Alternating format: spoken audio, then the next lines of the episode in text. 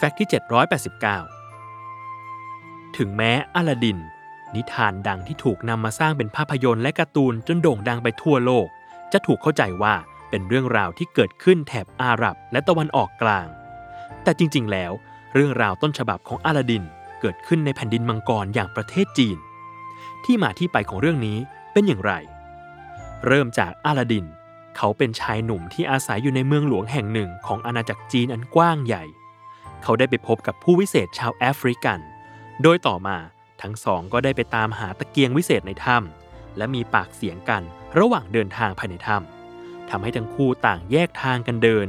และมีอลาดินเพียงผู้เดียวที่กลับออกจากถ้ำไม่ได้ หลายวันผ่านไป เขาสวดอ้อนวอนต่อพระเจ้าให้ออกจากถ้ำนี้ได้ ขณะที่สวดแหวนวิเศษที่เขาสวมอยู่กระแทกกับพื้นทำให้จินนี่โผล่ออกมาจากตะเกียงอลาดิน จึงขอให้จินนี่พาเขาออกมาจากถ้ำหลังจากนั้นเขาได้พบเจ้าหญิงบุตรสาวราชมนตรี และตกหลุมรักเธอในทันทีอลาดินใช้เวทมนต์ของจินนี่ทำให้เจ้าหญิงได้อยู่ใกล้ชิดกับตน จนทั้งสองแต่งงานและอยู่ด้วยกันในพระราชวัง ต่อมาผู้วิเศษชาวแอฟริกันกลับมาทวงคืนตะเกียงวิเศษจากอลาดิน ทั้งสองเลยเกิดการต่อสู้กันอลาดินเป็นฝ่ายชนะ และสังหารผู้วิเศษได้สำเร็จ รื่องราวต้นฉบับนี้ถูกบันทึกโดยอองตวนกาแลน